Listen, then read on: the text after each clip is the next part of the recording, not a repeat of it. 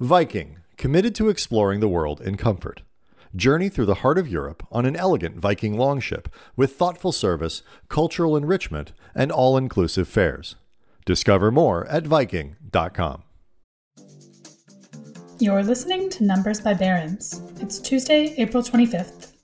I'm Katie Ferguson, here with the numbers you need to navigate the markets this morning. Our first number is 11%. That's how much the average prices of Coca Cola products increased in the most recent quarter. The beverage company has raised its prices because of inflation. Prices have increased as production costs have gone up. But so far, consumers seem to not mind the higher prices too much. The company beat earnings expectations when it reported quarterly results yesterday. Analysts surveyed by FactSet were expecting earnings of 25 cents a share on revenue of $10.8 billion. The actual results? 68 cents a share on sales of $11 billion.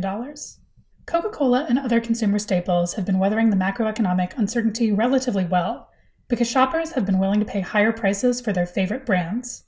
But as the outlook for the economy worsens, consumers might be getting more budget conscious. That leaves the question of just how much companies like Coca Cola can keep increasing prices before they reach a breaking point. While that question remains unanswered, the company has reiterated its outlook and says it expects inflation to continue taking a toll on its financial performance over the course of the fiscal year.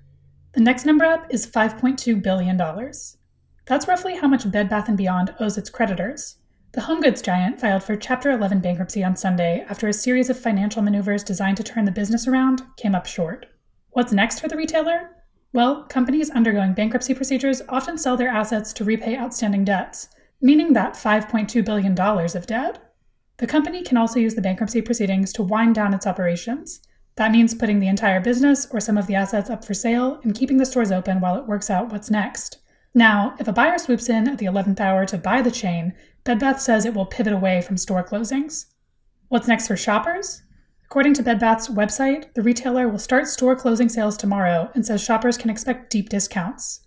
And if you happen to have a gift card for the retailer, use it before it expires on May 8th. Our last number is 7,000. That's how many jobs Disney expects to cut this year. And yesterday, the entertainment giant began its second round of layoffs. The job cuts impacted multiple business areas, including sports channel ESPN and the company's parks. The reductions are part of returning CEO Bob Iger's campaign to save $5.5 billion in costs. The first round of layoffs began last month, and it's expected that there will be another round this summer. Currently, the number of jobs cut so far is around 4,000. The announcement didn't have a huge impact on the company's stock yesterday, which barely budged. Disney shares are still about 16% lower than they were a year ago. And that's Numbers by Barron's for Tuesday, April 25th. I'm Katie Ferguson, and we'll be back with more numbers you need to know tomorrow. Have a great day.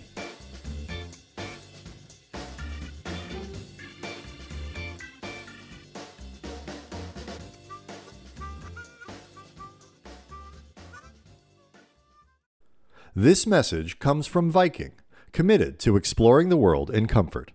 Journey through the heart of Europe on an elegant Viking longship with thoughtful service, destination focused dining, and cultural enrichment on board and on shore.